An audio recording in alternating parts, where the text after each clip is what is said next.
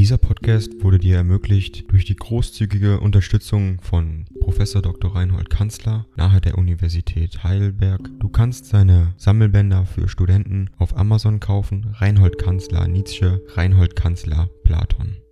Danke fürs Zuhören.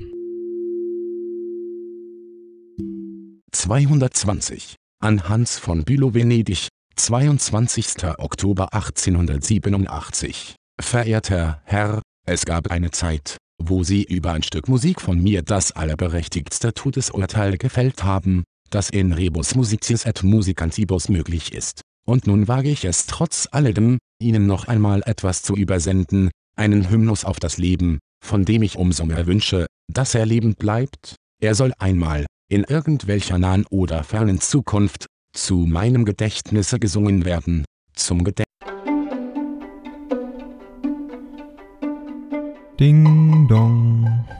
AI kostet Geld. Wenn du diese Briefe ohne Werbung und ohne Unterbrechung hören willst, dann kauf sie dir doch unterm Link in der Beschreibung. Das Ganze ist moralinfrei und verpackt in mehreren Audiobook-Formaten nur für deinen Genuss.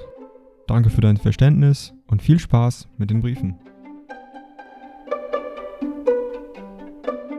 Gedächtnisse eines Philosophen, der keine Gegenwart gehabt hat und eigentlich nicht einmal hat haben wollen, verdient er das. Zu alledem wäre es möglich, dass ich in den letzten 10 Jahren auch als Musiker etwas gelernt hätte, Ihnen, verehrtester Herr, in alter unveränderlicher Gesinnung zugetan Dr. Fr. Nietzsche, Adresse, Nizza, France, Pension de Genève.